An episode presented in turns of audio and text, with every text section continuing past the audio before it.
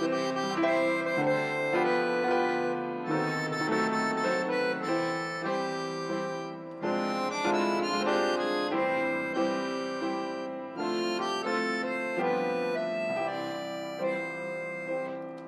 borítón egy nagyon jó fotográfia, egy igen csinos, 20 év körüli fiatalember rajta. Van a képben valami amerikaias, mert ugyan öltönyben van, de a fején a kalapja.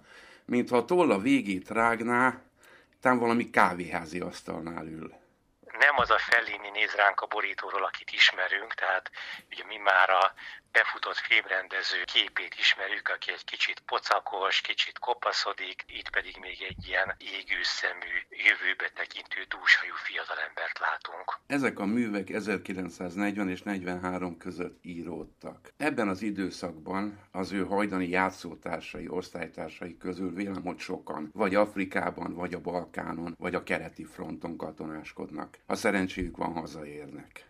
Bizonyára nem véletlen, hogy a kötetben az első az Akarsz velem álmodni című hangjáték. Csillagok közt fenn az égen, ezüstös felhő szegélyen, túl az emberi világon, szabadon szárnyal az álom. Dalol minden fényes csillag, énekük álomba ringat, kell ez gazdagnak, szegénynek, álommal könnyebb az élet.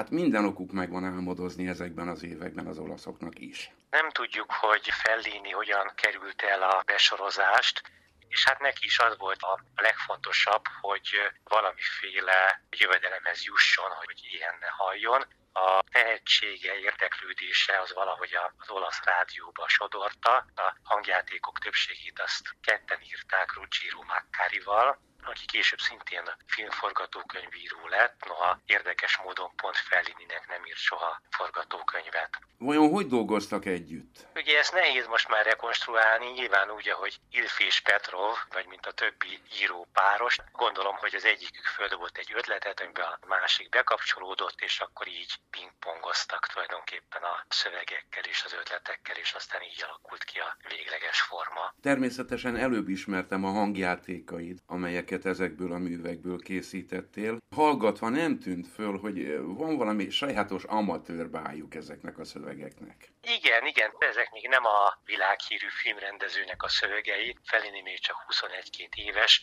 keresi a hangját, a, a stílusát. Noha valamiképpen ezek is megelőlegezik a zseniális alkotót. Nagyon sok humor van bennük, nagyon sok líraiság, kicsit ilyen ironikus látásmód és görbetükör tartása a társadalom felé, az örök emberi gyengeségeket is szívesen kifigurázza, de hát persze ezek még egy szárnybontogató alkotónak a zsengéi. Újra és újra visszatér a darabokban egy aféle vágyálom, egy kicsi házról, egy kertről, amelyben világok nyílnak. Nyilván ez lehetett, meg hát azért ma is ez az emberek többségének a vágyálma. Ez jelenti a békét. A 40-es évekről beszélünk egy háborús korszakról, tehát egy piros tetejű kisház kerttel, szerető feleséggel, gyerekekkel, ez a vágyak ne további ebben az időszakban is. Lehet, hogy a hallgatóknak is álmodtak ezek a srácok annak idején? Persze, hát mindenféleképpen. Ez az az időszak, amikor a rádió legfontosabb, mondjuk a mozi mellett, amíg még a mozik nyitva voltak a 40-es években.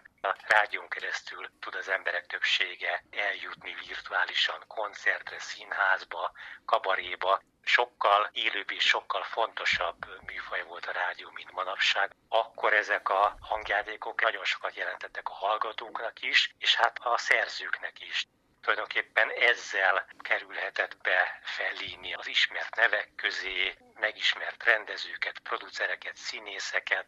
Az ő darabjaiban többször szerepel Giulietta Massina, akit egy évvel az első találkozások után feleségül is vesz. Melyik a kedvencet tőle? Az édes élet.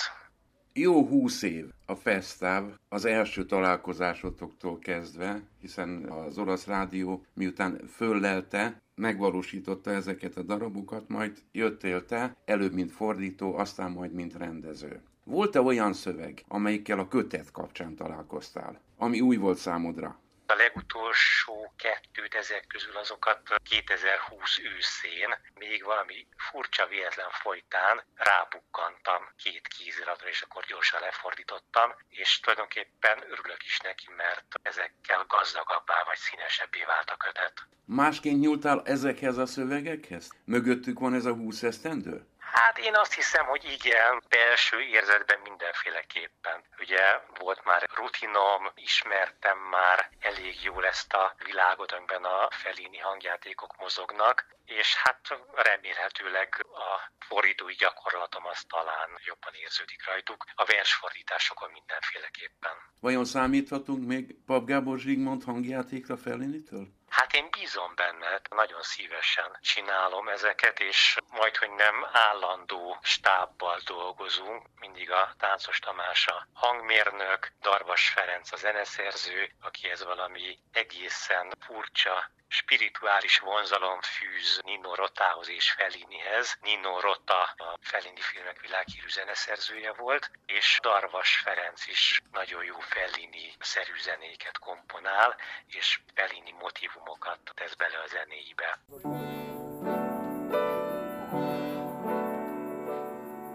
Ez a város, csoda város, úgy jó, az ember álmos, álmodhat bármit magának, s nem gondolják ostobának. Nincsen benne semmi lutri, csak be kell a szemet csukni. S jönnek csókok, jönnek lányok, aranypénzből milliárdok.